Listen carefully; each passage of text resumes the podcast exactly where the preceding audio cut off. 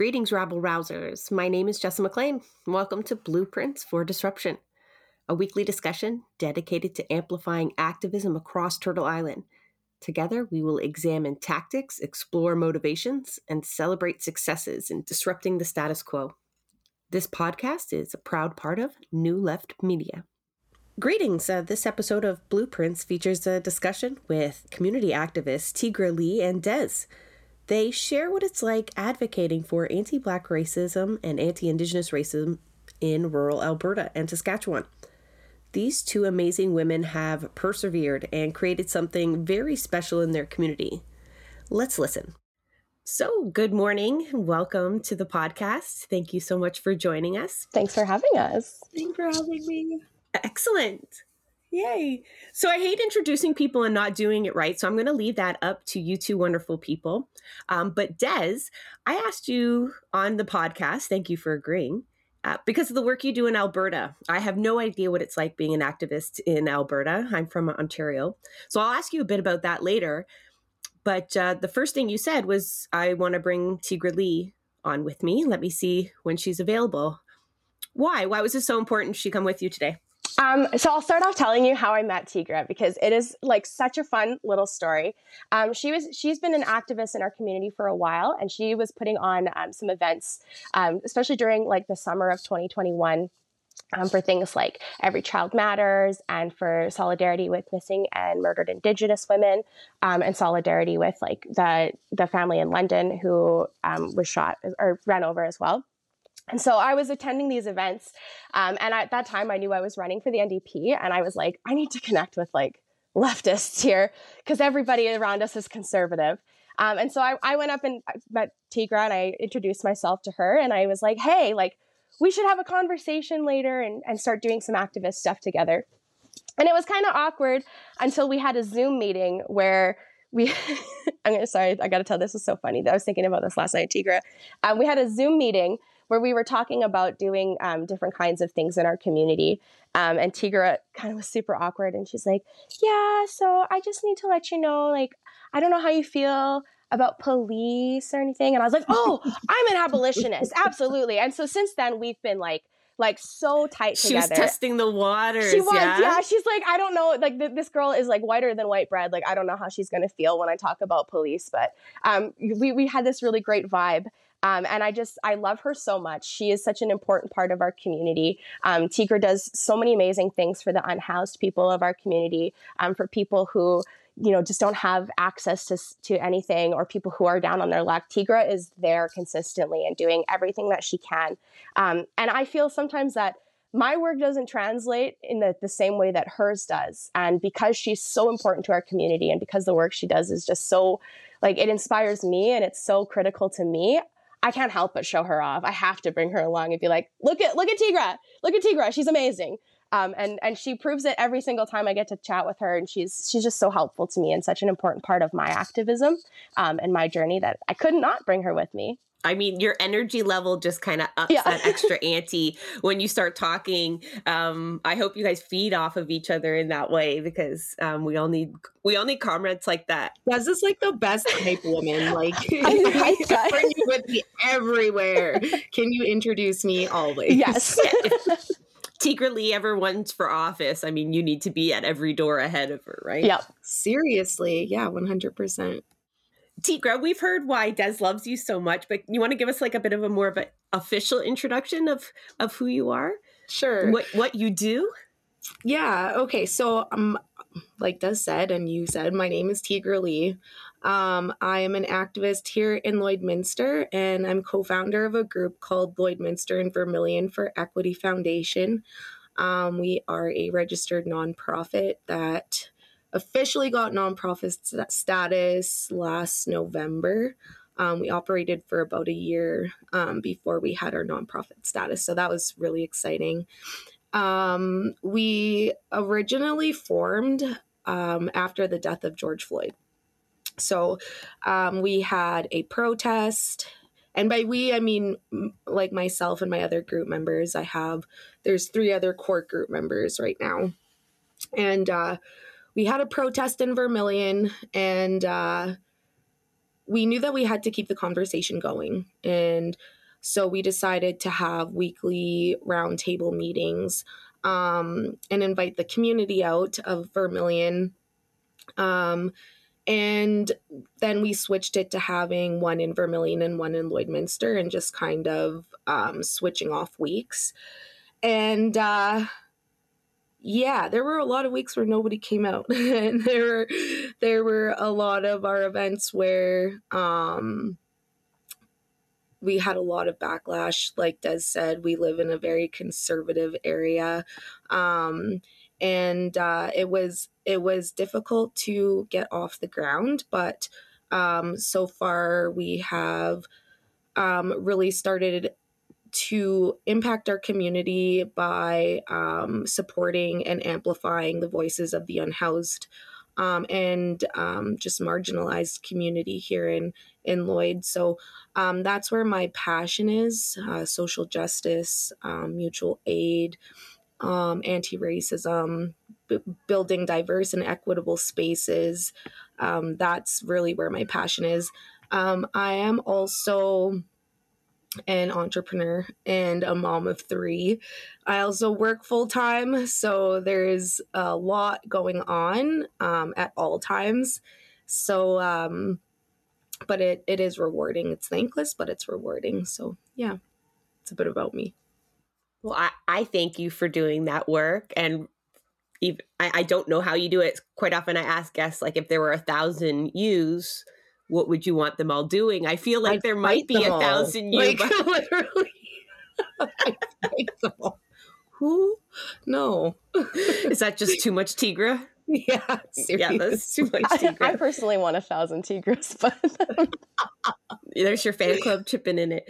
Um, so you talked about forming a large bulk of this in the wake of um, George Floyd's murder. Mm-hmm. And I think a lot of communities saw action.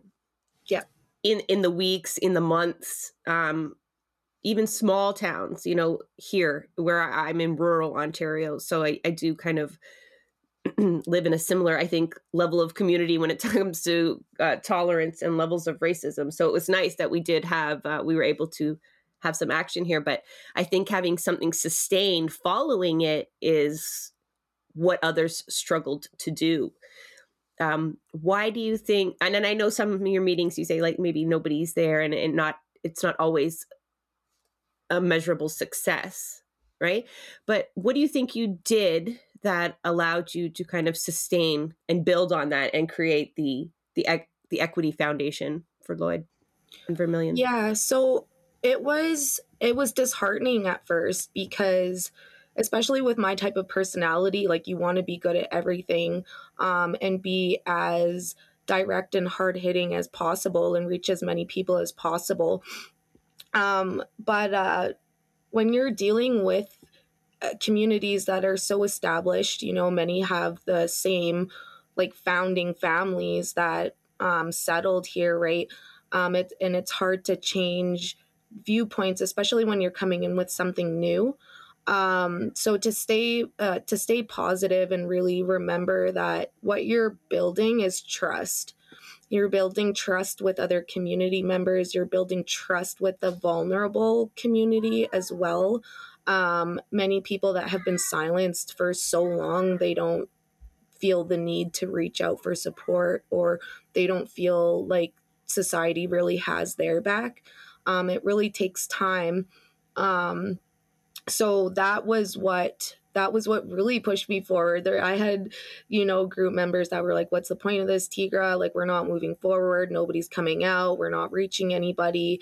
And then it took probably like probably about a solid year um, for uh, people and like our community members to really realize and come to terms with, you know, we're not calling our entire town racist. We're not calling every single person racist. Um, we're really just trying to address serious issues that impacts all of the world, really, not just our own community. And, you know, because it's not so um, co, it's not so overt, you know, people, uh, unless you're a white supremacy guy or white power guy out in Vermilion, um, it's, it is more covert here. And I feel like that's harder to navigate. Um, but, uh, I just really tried to stay positive, persevere, um, uh, pull from the supports, um, that I have created over the past couple of years here, and, uh, and really push forward. And, um, when we started to get a, a, a, a lot of backlash really from the communities of Lloyd and Vermilion, um, somebody said something to me that really hit home, and, um, it, they said to me, um, this is the response, this is the response that you're looking for. If you weren't getting this response, then there wouldn't be an issue. You wouldn't be impacting people like you are right now. Um, so I really took that, and um, I really kept that close to me. So when times did get tough, you know, when we were getting death threats and people were coming to um, our events to just disrupt, um, I really held on to that. And, you know, at the end of the day, really come home and debrief and, you know, okay, you know, it was hard, but you got through it, and tomorrow's another day. That's, that's a theme I've definitely heard from a lot of activists. Not that um, you're not sharing something new, but just that it's, it's just so critical to build trust in the community first, right? Before you kind of do that work. And um, Des uh, spoke earlier. I think you do something, Tigra, that you, you didn't mention, but you, I, I believe, kind of act like a beacon also for progressives and people looking to join in these fights. Uh, Des mentioned, and maybe you can talk to that experience moving to Alberta and trying to find other progressives uh, to work alongside. I know, Des, you ran for the N D P, so I guess um, that allowed people to kind of probably come to you and understand that there was another uh, a socialist Uh, in town. Um, but do you feel Tigra does that? And is that work important? Is it hard to find allies in Alberta? It's, you know, it's really interesting because I, like, I've been around a lot of Lakeland as a riding um, and through a lot of northern Alberta. Um, I'm pretty well traveled through the province. Um, and I've met all sorts of different people, and especially during the election, like talking about um, different kinds of issues. I find that people aren't really that afraid of leftist policies or leftist ideas. They just don't understand most of the time. And especially in small rural communities where it's predominantly white, um, they just don't have a lot of exposure to other people and to other ways of being, other communities, other ideologies. Um, and so it tends to be like, when you start talking to certain people um, about anything progressive, you can usually get them on a couple of, you know, things like, I, I agree that, like, we should have that, we should have this. Um, but it's, it's really like, I would say it's, it's harder to find somebody who has all of the same ideas or more left ideas. Um, I find people are really in that centrist camp, or like po- no political home, but they have ideas, and they, they have an idea that they want society to be. They just don't know how to get there. Um, honestly, if anything, um, I think I've had an easier experience finding progressives in the community, mostly because I am quite white, um, compared to, to Tigra. Like, Tigra's experience going door to door during the election, getting signatures from me was such a different experience to me going alone and going door to door. Um, and the experience that she and I had together going door to door together was different um, than my alone experience and her alone experience. Um, and so I think, honestly, it's, it's almost easier for me to find other people in my camp because I have, um, I have that whiteness that really protects me in a way that not a lot of people um, who are in this, this line of work tend to have. Um, and it's, it's, it's a barrier, I think, in Alberta and in Saskatchewan that really has to, to be broken down by people like me who are educated and who have that privilege and who can enter those spaces and start breaking down those walls. Um, but I, I find it easier um, just as a, just because I can kind of hide my marginalized identities, really, um, which isn't a good, a good thing by any means. Um, but it is, unfortunately, a reality in Alberta. Do you find, um, a lot of the comments that we've had earlier too was in our circles, even in um, our progressive circles, um, there's a lot of decolonizing to do within those circles. Uh, so you may find other progressives, but there's still work to do there, right? Forget about the broader community. Do you find that the same, Tigra? Do you do you feel like you do a lot of heavy lifting as as an activist to kind of make sure you're surrounded by folks that are, you know, they understand? I know you the way you kind of tested Des and and my. You know, you're not going to be bringing cops to the rally, right? We don't get permits. Um, yeah, it's true. Like, so when I, yeah, when I first met Des, she was running for the, for N D P, and I, uh, I don't know, you Des, you kind of touched on it where, you know, we don't really have, I don't really fit anywhere politically, I feel. And if Um, like at that time, if I was to vote, it would have been N D P um, if I was to vote, or Green Party. And uh, just hearing um, the amount of ridiculousness that the Green Party was going through at the time. And I had a couple friends actually um, that were a part of that whole hotness. Like, I don't even know. I don't even want to touch on that. It was ridiculous. But uh so when I met Des and and she's like, yeah, I'm going to run for N D P. And then I made that comment, like, I don't really know if, you know, like we're going to one hundred percent align because I'm very anti, anti-cop. And she's like, oh, we're abolitionists here. I'm like, girl, sis, we are best friends now. And um, because it is, it is hard. You find progressives or you find other socialists or leftists that have some of the same um, viewpoints and ideologies, but you know, when you say defund or uh, abolish, they just get all squirrely. So yeah, so it's though there's certain topics, you know, that you can't, you, you kind of do have to test them. Like, I'm going to say this and I'm going to judge you based on this response. So um, it, uh, But you, once, like, once you, once you get into activism, you find many, many like-minded people. Um, it's just how like-minded they are. But um, there is, like, anti-Black and anti-Indigenous racism is so prevalent. No matter what circle you're in, there's so much unlearning to do. White supremacy um, runs so rampant. Nobody's impervious to it.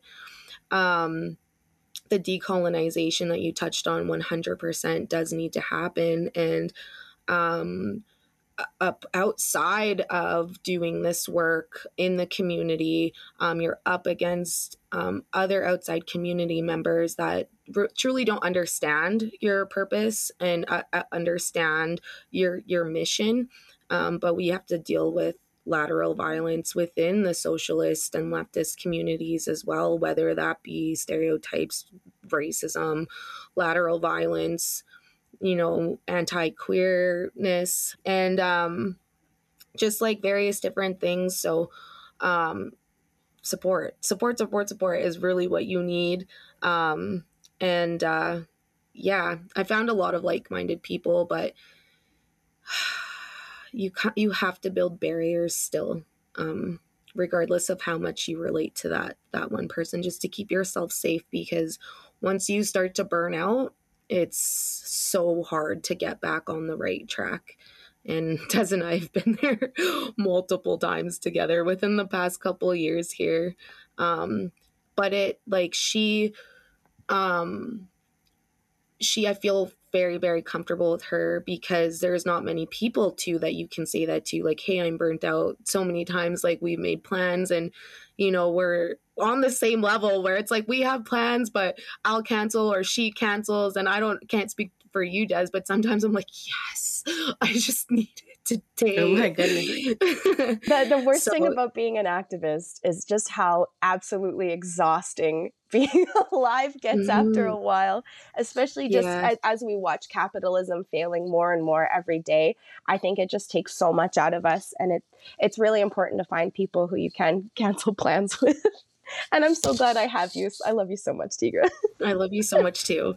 It's true though. Yeah, you to have people that you can just be be your one hundred percent authentic self, and I think that's a lot of the learning too that I've learned in the last the last few years here is how, like, to the amount of unlearning that every single one of us has to do. Um, that in itself is exhausting as well. That kind of inner work. But I mean, that burnout is real. And it's so nice that you can lean on each other. Um, I can attest to that. Yeah, there's always a few close comrades where they just know there's yeah. no explanation needed. It's, I'm bailing. Um, but, you know, think about before we started recording, how many, and even then what Des and you have listed, how many issues just you are fighting Um, or have advocated for. You know, you're talking about missing and murdered Indigenous women, housing advocacy, anti-Black racism, anti-Indigenous racism, um, the harms of the residential schools and unpacking that, plus the pressures of capitalism that you're fighting and being bombarded with daily. Um, so Um, kudos to you for being able to sustain that work for so long, for operating without your nonprofit status and pers- like just that push through. I mean, not everybody can do that, especially during these circumstances. The pandemic has sucked a lot of energy out of a lot of us. So, you know, be so proud of that work that you're doing. And let's let's talk a little more about the work specifically. You talked about um, amplifying the voices of the unhoused and other members of your community that are otherwise marginalized. Mm-hmm. How do you do that? You know, um, you don't grab a megaphone. How do we amplify those voices while remaining respectful of their situation? Sometimes and- I do grab a megaphone. She does have a megaphone. She totally does. One, I got a brand, my husband bought me a brand new megaphone. Oh, that's love. Like, yeah, one hundred. I was like so excited. I started marching throughout my house. Black Lives Matter. And my dog started howling. I was like, this is perfect. Oh, I love your dog. Such a good ally. Right? She's so great. Um, we so we do a mutual aid outreach once a week called L V E Street Team. Um, my good friend, Claire, I'll give her a shout out, Claire. She is a co-founder of Water Warriors Y E G in, in Edmonton. And I got the opportunity to meet her at a few protests and counter protests, and her energy and spirit was just awesome. And um, they had a little, uh, I don't know, like sidecar of Water Warriors called Water Wings in the, um, not last summer, but the summer before, when we had a really hot heat wave. And so uh, to my other co-founder, his name's Brad, I was like, hey, you know, we should go around with water. Like, people aren't able to get inside. Um, they're not, I know that um, our men's shelter and our drop-in center, they were only operating at like a third capacity or half capacity. Um, and uh, they weren't able to just, just water, just to get water. It was super hot outside. So um, we... put a call out for some uh, rollable coolers, and we filled it with ice and water, and we went out and we just started giving out water. And then we started bringing snacks. So we started water and snacks, and we're like, well, you know what, we need sandwiches. So we started water, snacks, and sandwiches. And we then we got donated a collapsible wagon. And so obviously we had to stuff as much stuff in there as we could to bring out. So we got socks, toothbrushes, toothpaste, uh, like hygiene products, uh, feminine care products. Just put as much stuff in this in this wagon as we possibly could. Are these um, all donations? Like, how do you? Yeah. Well, they yes, they were donations, but a lot of it came out of our own pockets as well. Like m- much of it came out of our own pockets. Um, but that also ties back into building trust. Like, we would put out calls for on like our community Facebook pages for um, different products and stuff. But uh, until um, we became a little bit more established in the in the community, um, and you know, people could see what their donations were going towards.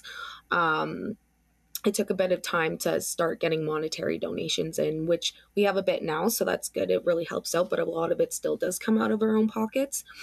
Um, but um, so this was in, and we worked, we worked right into the winter, um, And uh, outside, we were just outside at City Hall, and then we got clothing donations. So we every weekend we went out to City Hall, set up two tables. Um, we would have our bagged lunches, um, our clothing donation items, um, and then we just have them out. So the unhoused community members, many we see mo- the same people mostly every week. There are some new people that we get to see. So they knew they we, we would show up to City Hall and they would be there waiting for us. And um, now during the cold months, my good friend Tyler, he um, runs Residence and Recovery, and um, which is our recovery center here in Lloyd. So I, I asked if we could use his space to set up during the winter time.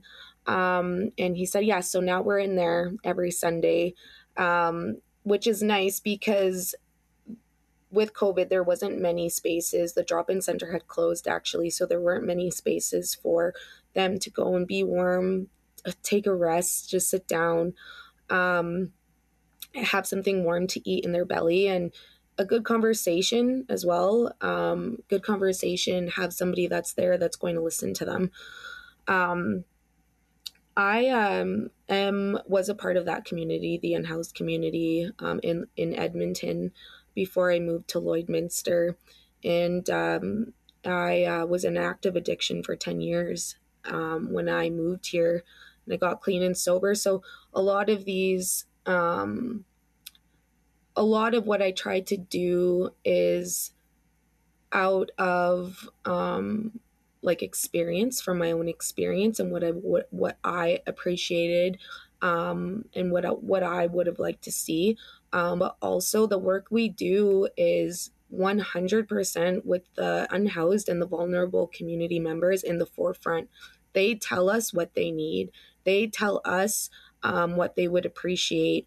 Um, they tell us um, what's happening to them within the community um, so that we are able to advocate for them, whether that be um, housing, whether that be harm reduction, whether that be like any other like social issues. Um, we can try, we, um, since we're so new, um, we don't have too, too much capacity, um, but we do try and do what we can. One kind of theme I, I'm picking up as you're talking is asking. So you make really bold asks of, of your allies, of the community, right, to enable what you do, but you also ask the people you're working with. That's a lot of listening, right? A lot of activism sometimes doesn't include that. I mean, good activism does, but quite often, especially in political spaces, we get talked at a lot. Des, is this, you know, this is not a typical political approach, um, the listening, right, from our experiences within the N D P. Do you feel like these are more productive spaces for you um, than going door to door as a political candidate? Oh, yeah, absolutely. Um, I think especially now as, I mean, like, you know, last year, I think we were in a completely different state in terms of social and political relations um, amongst everybody. It's it's become so much more polarized, so much faster than any of us really thought it could in just a short year. Uh, I mean, we're not even a full year out from the election, and the political ideas that were around in September have escalated so much. Um, and so I honestly, like for myself now, I don't know if I can even operate in politics because it's just very obviously not working. And it hasn't been working. But what Tigra does and, and what Tigra is passionate about and what she gives to our community, that's what works. And it, it works for the people of our community. It works for, you know, like the way that our community, it really Lloydminster and, and Vermilion, we're, we're really tight communities, like we're small communities. And there's already that like, um, I mean, you know how it is in rural, everybody's kind of friends with each other, but like only if you're, you know, look, we're we're the same color. We're going to be friends. If you're you're a foreigner, parentheses, I'm not going to be as nice to you because I'm a rural person. But um, Tigra's work changes that. She, that changes that atmosphere. You know, that creates that inclusion. It creates that that basis for equity. And politics can't. Just straight up, it can't, because because it doesn't listen. It doesn't take real democracy into consideration on how an entire community feels. It doesn't take the time to familiarize itself with the community in the way that politics, realistically, we, we would expect it to, being a service that serves the people, right? Um, and that's just why I just love what L V E does so much and what Tigra does, because, like, Tigra took exactly what needed to be done in our community and just started freaking doing it. And, like, nobody can really say that. And, you know, I can't even say that. Um, and I, I feel, like, so inspired and just so incredibly energized by the work that she does. Genuinely, like, I think Tigra does more, more than any politician could ever do for our community, just by being, being her and, and having the heart that she does and knowing to ask the right questions. I'm, th- I'm thinking back to your answer, and then and Tigra's kind of suss of you as an N D P candidate. It wasn't actually this beacon of hope, right? It wasn't like, oh, she must be cool, she's N D P, right? She's progressive. It was like, all right, you seem a little establishment, um, but I feel that is the case now. You know, I'm I'm also a former candidate, but now I look at, at candidates with a little bit of, you know, um, because of these ideas that you're talking, Des, that, that are shooting up, you're not talking about leftist ideas. We don't really see them kind of exploding in the way that we need them. You're, I, I'm assuming you're talking about the rise of the right and in this polarization, because we've not really seen, well, we have, right? The good people like Tigra-Lee aren't really all that involved with electoral politics. A lot of people aren't, right? The most marginalized are not, because it doesn't speak to them, right? The communities that you're helping probably don't vote all that much, right? And so when we, we continue to talk at voters, we're missing this huge picture that you're engaging with mutual aid and, and all of these other activities. Um, So like Tigra-Lee, like in the work that you do, we know how you make immediate impacts on your community members, right? By listening to them and creating spaces and, and food, right? Like that is so obvious a, a need, and, and housing. But how do we, how does your work help the broader picture? Are we changing the messaging? Are you pressuring politicians? What else does that work do? I really think it's just leading by example. Over the past year, you know, leftist, like socialist, communist, they're all kind of like buzzwords now. Um, and to be honest, like I don't subscribe to any of it. I do not subscribe to being a leftist, a centrist, right wing, because I don't have faith in our governments. And I don't even understand what, what that means. You know what I mean? Like, and I say this all the time because I truly like to see someone, to see a community member out there and you're not trying to provide some support, or you know that there's an issue within the community, but you're uh, criminalizing it, doesn't make sense to me. It, I honestly cannot understand it. Um, so it's just like the ideologies on both sides I don't subscribe to. Um, and like I said, like really just try to, to lead by example. You know, when, um, social media is a great tool. Um, I do think that it, it has its good and its bad to it. Um, but, uh, w- we do, we put pictures out and we put posts out and we'll put them in the community groups. Um, for accountability, one, because we do get a lot of donations, um, monetary and item donations from the community. So um, one, for accountability, but two, you know, um, we did start this from the ground up. It took a lot of work, but it was doable. So if we can do it, somebody else can do it as well. Our mayor here in Lloyd, we uh, we have some sort of an understanding. um And uh, we, but we have, we've gone and protested outside of, uh, outside of the R C M P building, outside of City Hall many times. We've had, I've had personally had many conversations with our, um, with our mayor. Uh, we've written letters, you know, and we've put pressure on the governments, but. Any results? No, there's, there's no results for like we, when we had the Wet'suwet'en um, protest, we stood in solidarity with Wet'suwet'en, and we wrote a letter to our M L A, um, Garth, and the response we got, I wish I could find it, because if I would send it to you, um, it's probably in another email, but it was awful. It was heinous. It was just like, well, you know, um, pretty much uh, they got, they're getting what they deserve. And um, the chiefs uh, already agreed to it. So what they're doing is futile. And he's also a... Uh, He's a climate change denialist completely. Yes. He does not believe yes. in climate change. He does not believe that there is a climate emergency. Um, yeah. And yeah. It's a hoax to yeah. him. Yeah. Wow.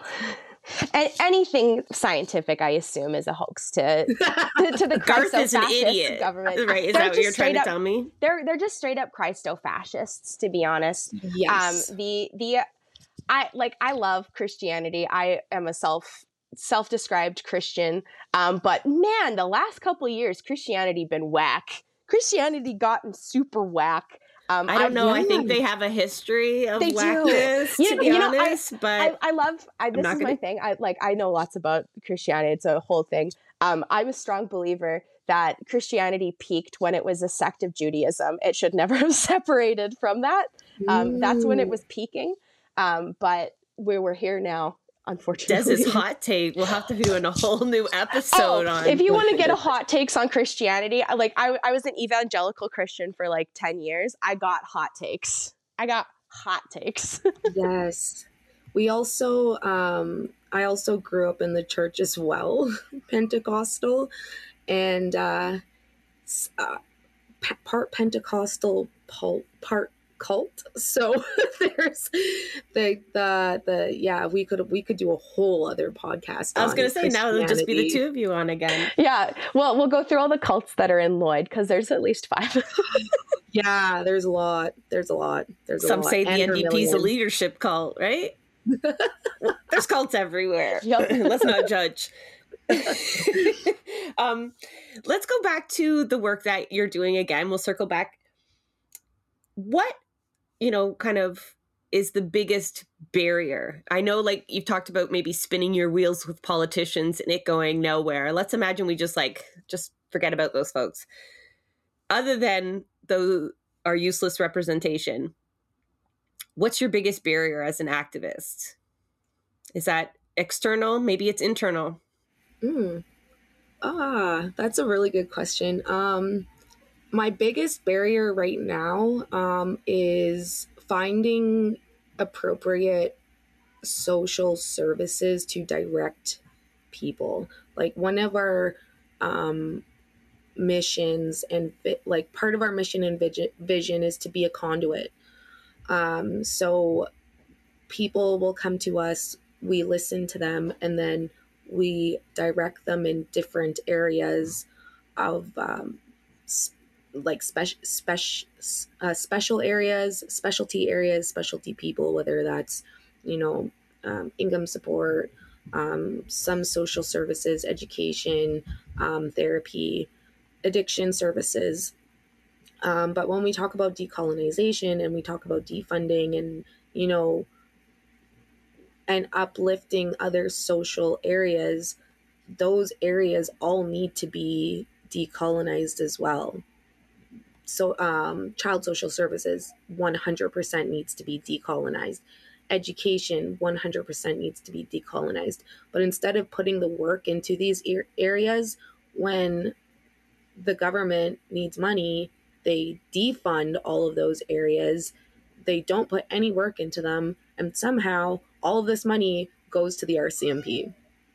Um, That is the that's the number one area right now that I'm having difficulty with is um, finding safe spaces, because you don't want to perpetuate harm. You don't want to tell them to, you know, okay, well, you visit this service when more often than not, that's the only option that we have. So that's what we have to do um in order to get them some sort of support, because I can't one hundred percent say that all of the support that they'll get in that area is negative.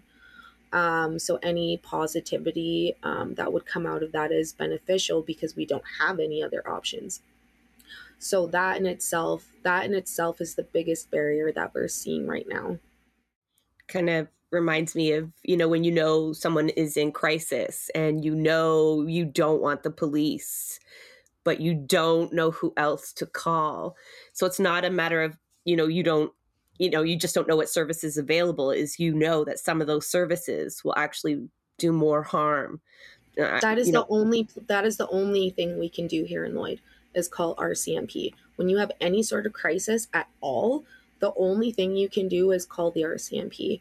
And it, it is a, it's a, it's a hard decision. You don't know if you are going to call them, and then more often than not, they are judged immediately upon arrival before that person um, is in social crisis or um, um, is in some sort of crisis, um, is needing mental health support. You know, they're a drunk Indigenous person. That is first and foremost what is seen. So um, you don't know if they are going to be victims of police brutality. You don't know if they're going to be taken seriously. You don't know if they're actually in, they need life-saving help, but they're going to go to the hospital and not receive that. And which has happened quite a few times here and in other surrounding areas where people have gone multiple times to the hospital there. One person ended up taking his own life in a hospital, in a bathroom, because he had gone multiple times and was not supported. There are multiple, multiple stories. I have heard so many stories out of the hospital here of people enduring racism. Yeah, I'll, I'll just interject even um, my own experience, um, not me personally, but um, my brother was in crisis in the hospital here in Lloyd. And like, he's a, he's an Indigenous man. He looks quite Indigenous compared to me. Um, and he's a big guy. He's built like a refrigerator.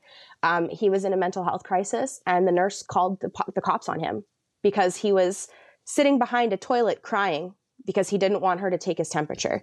And she said, oh, he's going to hurt me. He's going to kill me. And called two police officers who showed up with guns and tasers. And like, my, my brother was like seventeen years old, and he's terrified out of his mind. And the, the only thing that they saw was a big, scary Native guy who is uncontrollable to them. Um, and they just, the first thing they did was call the police. And, and it's just, that's how it is here. Um, and it's it's really frustrating because it's it's literally inescapable. And that's something similar. Well, not similar, but I've ha- also had my own experience there. After I had my youngest daughter, she, like newborn babies, they kind of get like a newborn rash sometimes. Some are worse than others. And um, she had quite a substantial newborn rash, and her um, startle reflex, like she got startled very easily. And um, I it, I noticed it, so I, I asked the nurse about it. I was like, hey, what's up? Like, what's going on with this? And the pediatrician literally asked me if I was doing drugs. And they asked me multiple times, are you, do you do drugs? Are you doing drugs? Are you sure you didn't do any drugs? Like, this is my third baby. I'm sure I did not do any drugs. If I was concerned about that, I would have I would have relayed that to you. Um, and because of the rash, I got asked if I had herpes. And, uh, you know, as a new, not a new mom, but I mean, I just gave birth, and those, que- and, and being COVID tested right after you give birth, plus all of those questions on top of it, not being able to have the support that I would have had with my other two children as well. Like, I was alone. My husband, I had two other kids at home, and because he couldn't go, he couldn't leave and come back. Um, I, I opted to stay by myself because I didn't have any other choice. So it was, and that's, that's just like our stories out of, I've heard so many, so many, so many stories out of this hospital. Um, can't remember what the question was. Sorry. That was kind of a really random tangent. let me come, let me come back with another question then, kind of based on what you said, because one of the struggles that I face in my progressive circles, um, when we try to talk about defunding the R C M P, you know, mm. there was a resolution, and, you know, I brought it to my riding association, and socialist progressives, you know, from anti-Black um, racist advocates, and a lot of resistance to defunding the R C M P. And one of the major sticking points um, that I obviously couldn't speak from experience, but you two can, was, you know, we've got a lot of these rural towns, cities that only have the R C M P, and what would they do? Um, should there not be, obviously it's a gradual defunding and a building up of community services, you know, it's not, but that was the the resistance that it faced, that, that it was towns like yours that absolutely needed the R C M P um, to mm-hmm. solve all of your problems. So what would you say to those folks that just can't see another way for towns like Lloyd? Des, you should answer this one. I know you have a phenomenal response to this. yeah, um, you know, it's actually interesting because Tigra and I had had this conversation um, a little while ago too, where we talked about the fact that Lloyd needs to have the R C M P for crisis response. Um, and it's because we genuinely have no other services. Um, and as, as you go throughout Alberta, especially rural northern Alberta, it's the same thing where, you know, some places they don't even have like an actual R C M P detachment. They have like a building that officers from a different community show up at in the morning, and they go, they go there and they work there for the day um, because there's, there's no, you know, there's no municipality funds or anything. So they just have a tiny little building that they operate out of. Um, and it is, it's a huge problem. Um, but it was made to be like that. The system was set up to be like this so that they're the only things that we have access to. Um, you know, that comes from colonization. That comes from how this country fundamentally was set up and how systemically they needed to, you know, control the natives and all of this bull crap um, that we know that the R C M P is was funded on and, and created on. Um, from what I have learned, I like... it is that gradual change, um, that that gradual bringing over of community services. I think in a lot of communities out rural, especially in um, Alberta, I could see something where if Lloydminster, for example, was set up with like a community response, um, we would have to take the onus at first and extend that out, right? Like Lloydminster having a community-based response, we would extend that to places like Kitscotty, which is only like fifteen minutes outside of Lloyd, or Marwayne, which is about thirty minutes, or Vermilion or, or whatever areas. Um, I think that it would be really difficult, honestly, to, to make that change. And I think it would be an effort that would have to come from the entire community being ready to make that change. Um, and honestly, I, I don't think it would even be successful unless we were able to meaningfully address the problems that cause the R C M P to be needed. So things like we have safe drug supply for people who need to access it, and we have a place where they can go to use those drugs safely and have medical response. Um, you know, we do things like providing housing for everybody in that community so that people don't have to, you know, sleep in alleys and have the cops called on them, or break into a place and have the cops called on them. Um, it's, it's unfortunate that, like, in order to really start the process of fixing these things, that we have to start by fixing the problems to make it so that we don't even need the police in the first place. Um, but that's, that's kind of the beautiful thing that, like, a, you know, a group like L V E can do, um, especially as it gets larger, like creating that, that space to be like, hey, don't call them, call us. Um, I think would be really the, like the best way to start that is having those groups of people where, you know, somebody's trained um, to respond to any kind of mental health situations. I know here in Lloyd, they do provide um, mental health training. Um, I don't know how much it costs.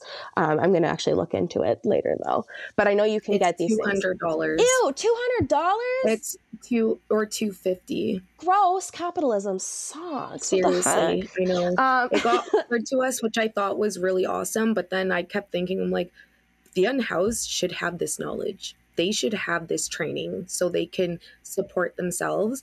But for two hundred, I can't even afford that. No, that's ridiculous. That's what, well, you know, I'm going to, I'm going to get the course. I'm going to learn it. Then I'll teach it to everybody for free. That's what we'll do. Yes. Well, Pirate Bay, Pirate Bay crash course. But yeah, like, like that's, that's, you know, what you have to do is create those community systems and have that, that number that, you know, you know, to call that person or this group, and they're going to come and have the people who are reliable for it.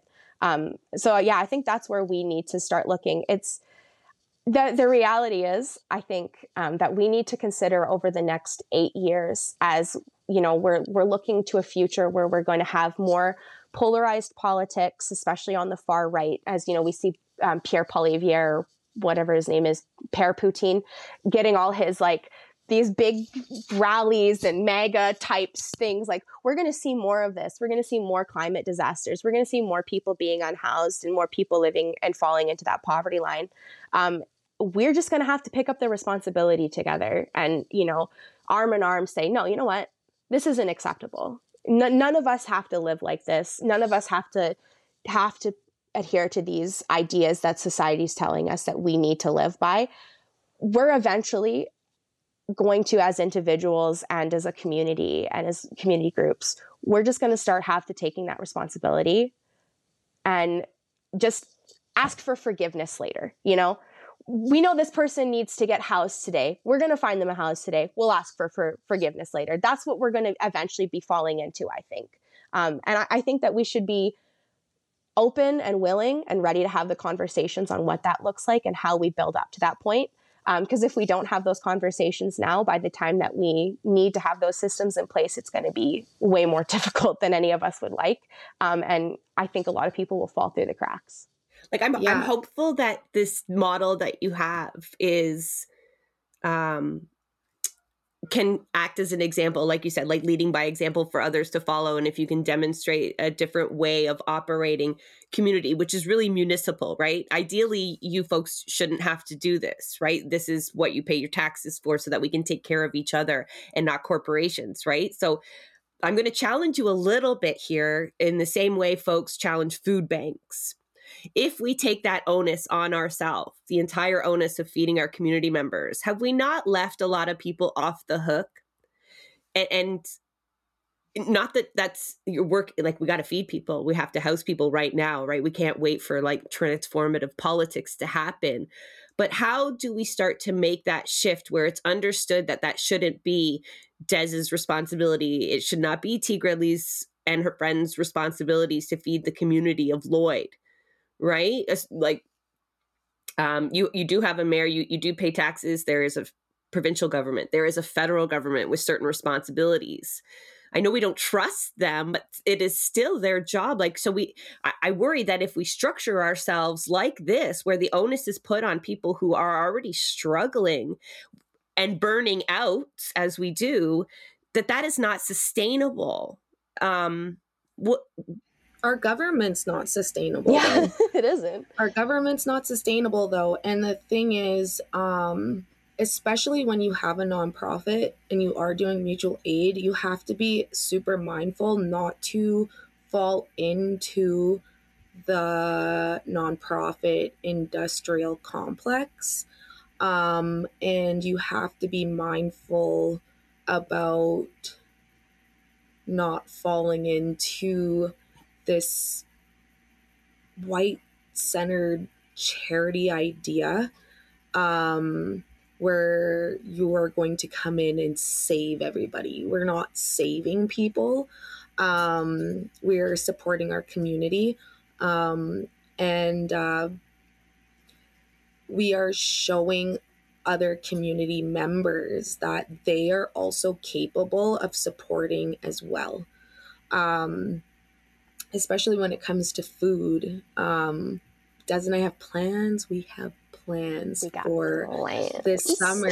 And yeah, it's just where I'm super excited because we are going to be growing food. We're going to be growing food. And the way that I see it, my vision, my vision is for everyone, when when we address the unhoused and the vulnerable community members, when they are taken care of, everyone's taken care of. When we can start there and we know that they are taken care of, the entire community is taken care of.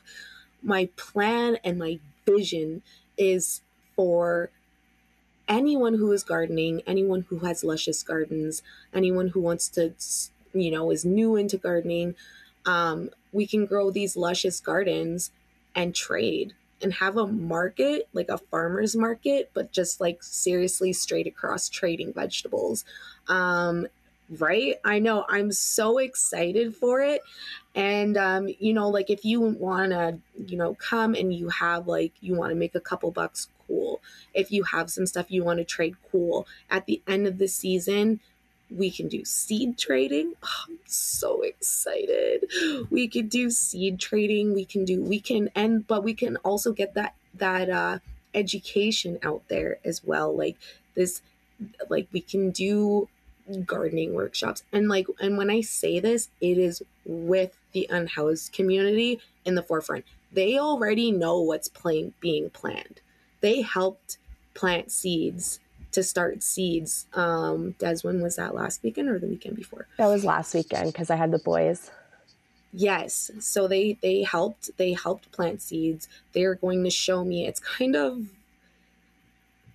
do and ask permission later. You know, I'm not asking. I believe we call it guerrilla gardening. Yes. Or we've called it Operation Antifa or Plantifa. Oh my, Plantifa. Plantifa. Plantifa is a t-shirt waiting to happen. Oh, as it's well. already a t-shirt. It's already yep. a t-shirt. Perfect. Or- yeah. I will, I will buy one. I'll have to send it to you. It, but it's the, the thing is these these these terms are not they're not co-opted. Anyone can use them. And they're any you want to stick it on a t-shirt, go into Canva, make your own little Plantifa logo, go right ahead. Um But uh, yeah, ask do now and ask permission later. And you know what? When it explodes, which I envision it, it exploding, um, and you know other community members can really see um, that it's possible. Um, I think that we it, it it will truly be leading by example. It will it's it will be it's genuine. It's not forced. It's not like you know like uh, like. Um, Jehovah's Witnesses where you have to go door to door and you're like, please believe in this. Like, no, watch, we'll do it. You know, if it resonates with you, you do it too. too. It's not going to harm anyone. Maybe cross-pollination, but I still figure that part out. But uh, it is, um, it's, it's putting the education out there that we can be self-sufficient as a community if we want to. If we put the, if we truly put the work in, we can do it and be self-sufficient as a community. Um, but the education, that is such a big part, whether it be food scarcity, um, food insecurity, housing, harm reduction, safe consumption, um, police, uh, uh, abolishing the police. Like it all comes down to education. And putting the stats out there, um, like the, the, the correlation, the cause and effect even. If we start working here at the bottom, down with the basics, this is how it will affect up here. And um, some people are very are very analytically minded. They, you know, you have to put statistics and percentages and numbers out there for them to understand, you know, like if we had sustainable housing for everyone in the long run, this actually saves us money. In the long run, we end up building our community better. We have a stronger community, a better relationship, you know, and I've thought of various ways of how we can do this, but just new and innovative ways, whether that's, you know, I don't know about you, but when I see random Q R codes, hopefully I don't get a virus one day on my phone. When I see random Q R codes, I always scan it. Always. So, right.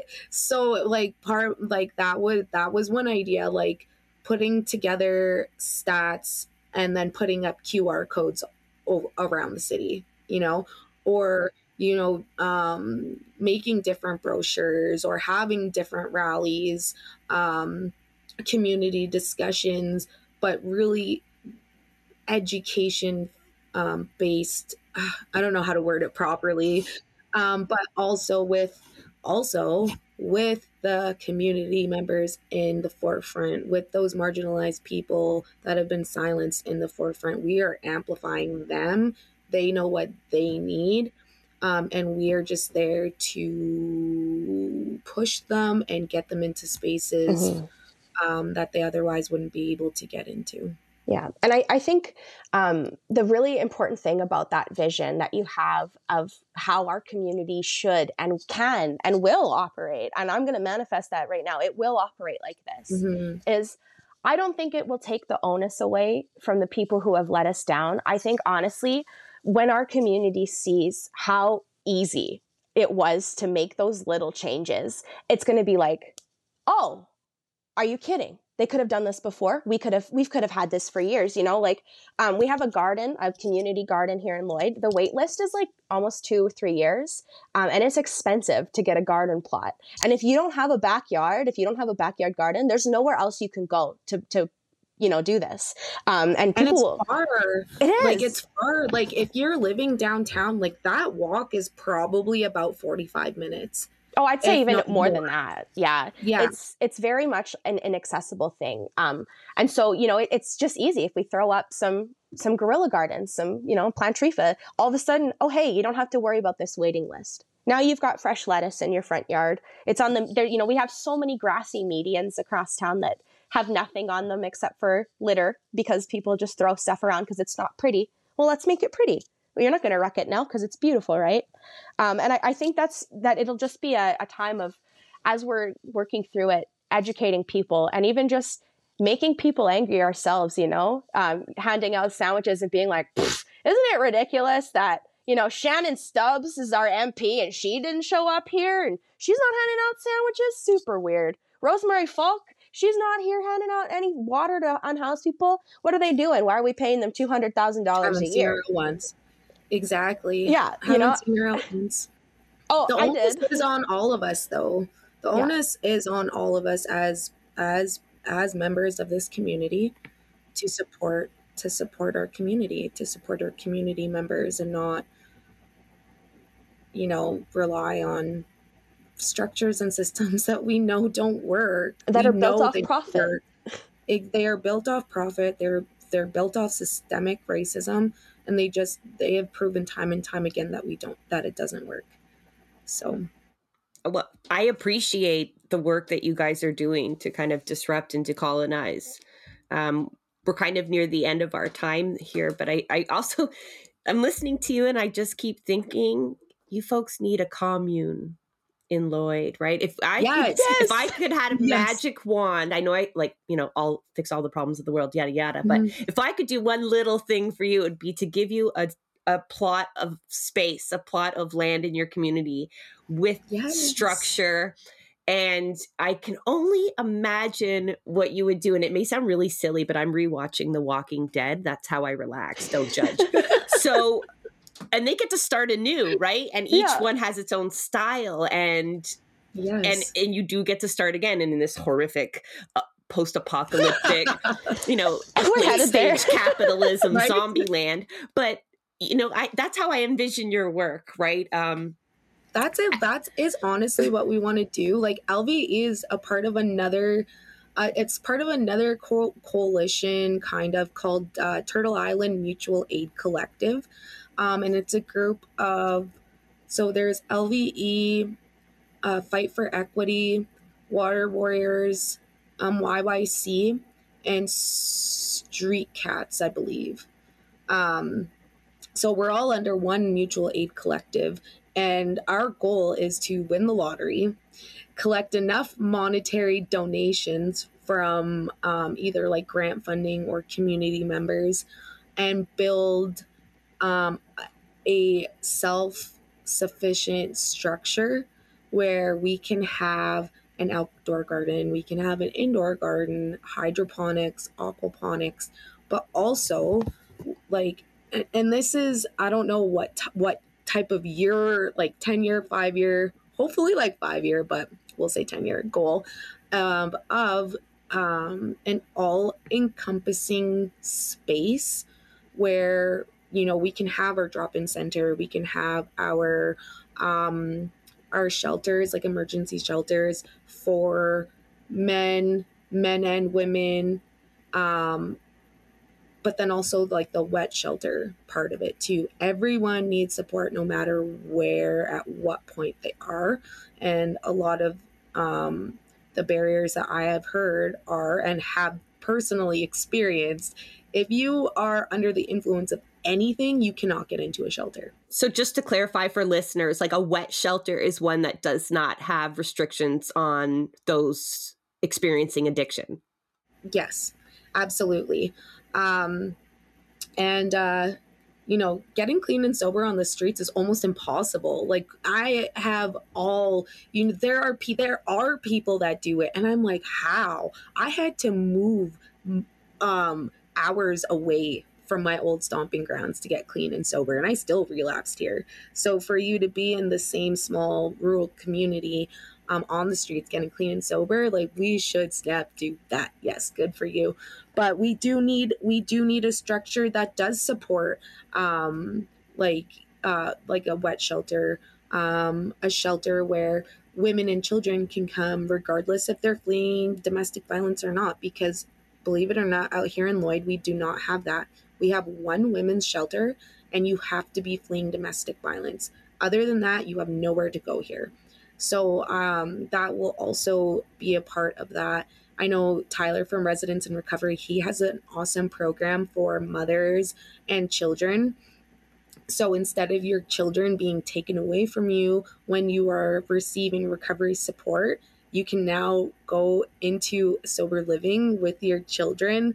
And like as a mom who had to get clean and sober without her her children, and that is so hard. The amount of shame you feel as a mother having your kids taken away from you, it doesn't make it easier, it makes it worse. I I, I truly believe that I went way farther down than I would have. Um, because I didn't have my child um, with me. She was taken away from me. So it is a sense of shame. So another part of that all-encompassing structure is to have women and children in there to be, uh, to get clean and sober, and just like, you know, um, cultural sensitivity, um, mental health training, um, just everything, everything under one umbrella. And it sounds It sounds extravagant and grand, but I really do feel like um, it could it could come into fruition for sure.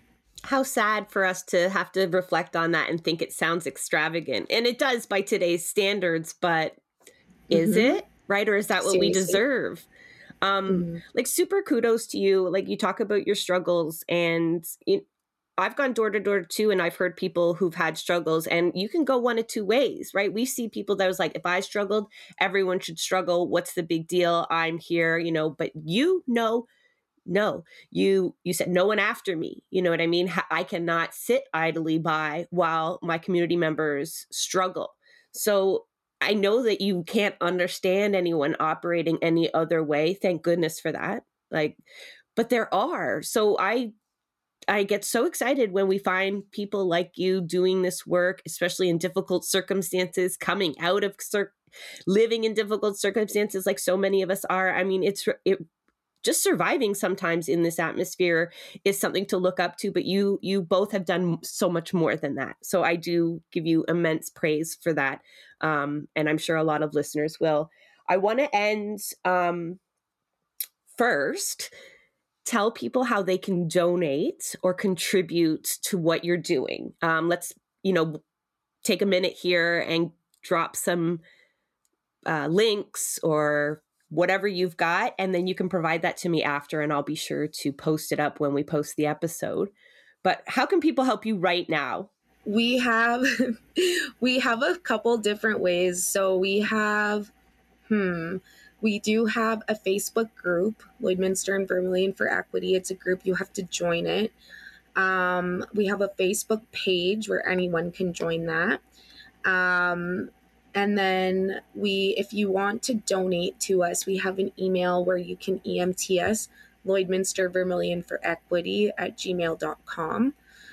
Um, we did have a website, but I messed it up somehow. So I will, ha- if anyone, if anyone knows how to build a website and can do it voluntarily, please let me know, because I messed I up. Got you, girl.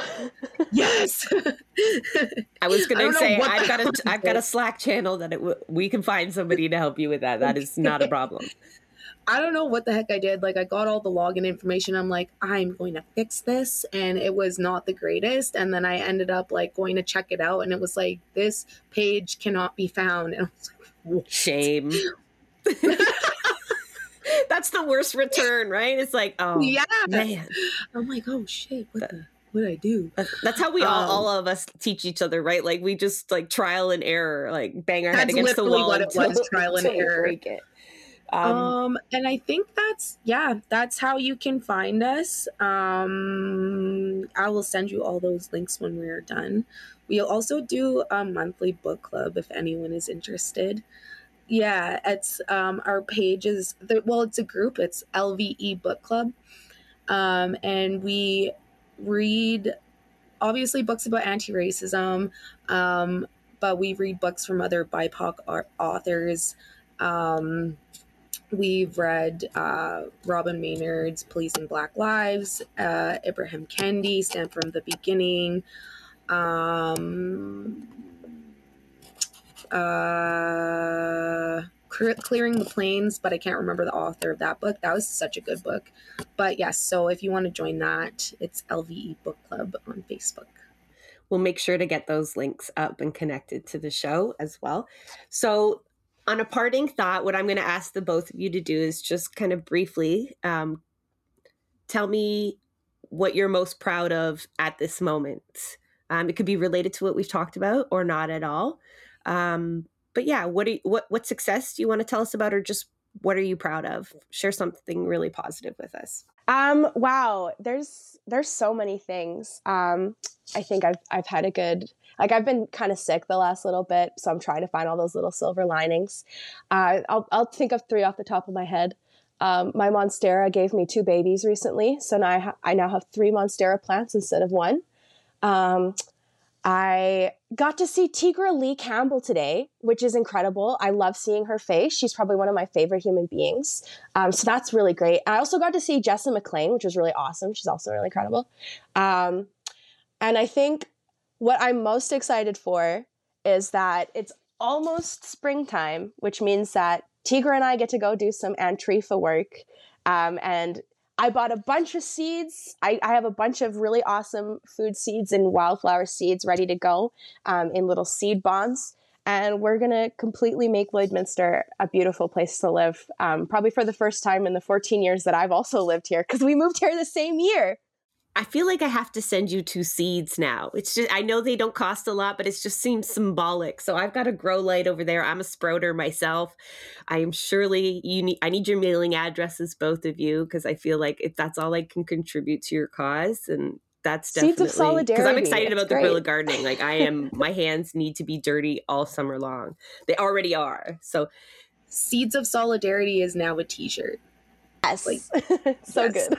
Jay, yes. Jay, Jay is listening. Please write all this down. We have a whole t-shirt factory we have to start, apparently. Yes. Seeds of solidarity. Tigra, you've got a lot to brag about as well. Um, what are you most proud of right now?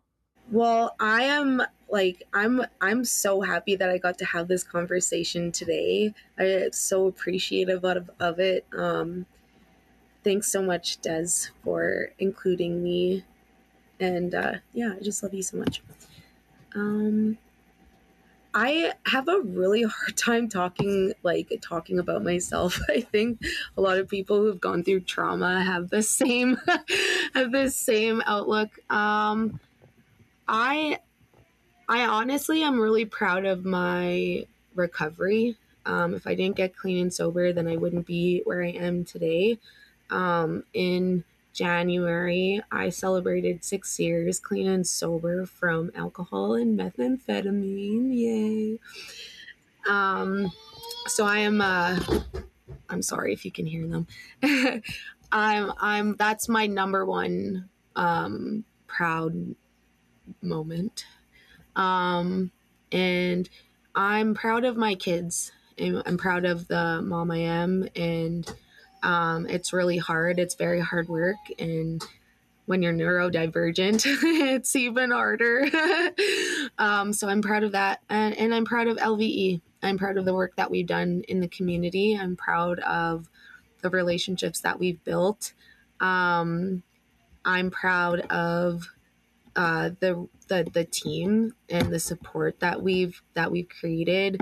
And uh just having really awesome, like-minded people um, that we can build off of, have a think tank with, you know, have different low-key missions out there. You know, we need to get this done, and they're always down to do it. Um, so yeah, I'm I'm I'm very proud of the work that L V E's done, and um, yeah, I guess I really want to honestly like thank the community, um, the vulnerable community, and the unhoused community that we work with as well. We learn so much from them every week, and uh, we really wouldn't know um, what to do, how to support them if um, they didn't uh, start to develop that trust with us and really trust us to be open, open with us. So, yeah. Well, I thank you for the same reasons. Like you came on here, both of you. I've learned a lot. I hope our listeners have learned a lot and take some inspiration um, that, that they can learn by your example, as as your mission kind of states. So I'm glad that you had a, a laundry list of things to be proud of, because you sure do. Um, you both do.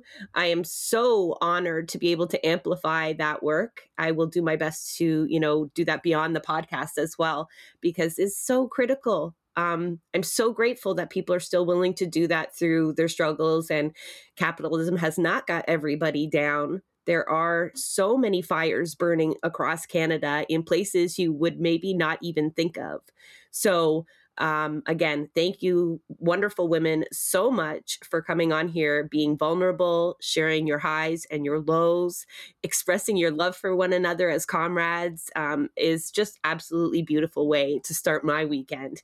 Um, so uh, thank you again so much. I hope you enjoyed that discussion with Tigra-Lee and Des, and want to remind you to be sure to check out the work of Lloydminster Vermilion Equity Foundation. The community building that we heard discussed today and the importance of amplifying the voices of those most affected is what I'll take from me the most. Also, the incredible camaraderie between the two. I think that is important in terms of kind of getting through the work that they do. I hope it inspires you as well, uh, the listeners, to hear how much can be done in a really tough political environment with very little resources and very little time. Of course, as you hear, that is only made possible by, you know, finding genuine allies and comrades to share the workload, to push us to do better, and to really support each other. We heard a lot about burnout and how exhausting the work can be. If we all could just have comrades like Tigra-Lee and Des, just imagine the work that we could get done. I encourage you all to support each other in the way that they do and to keep working on. Thank you. Like in all things that we do, there's a team behind Blueprints of Disruption. I want to give a big thank you to our producers, Santiago, Hello Quintero, and Jay Woodruff. Our show is also made possible by the support of our listeners. So if you appreciate our content and would like to become a patron, please visit us at www.patreon.com. backslash BP of Disruption. So if you know of any work that should be amplified or want to provide feedback of our show, please reach out to us on Twitter at B P of Disruption. Blueprints of Disruption is a project of New Left Media, an independent employee-owned company.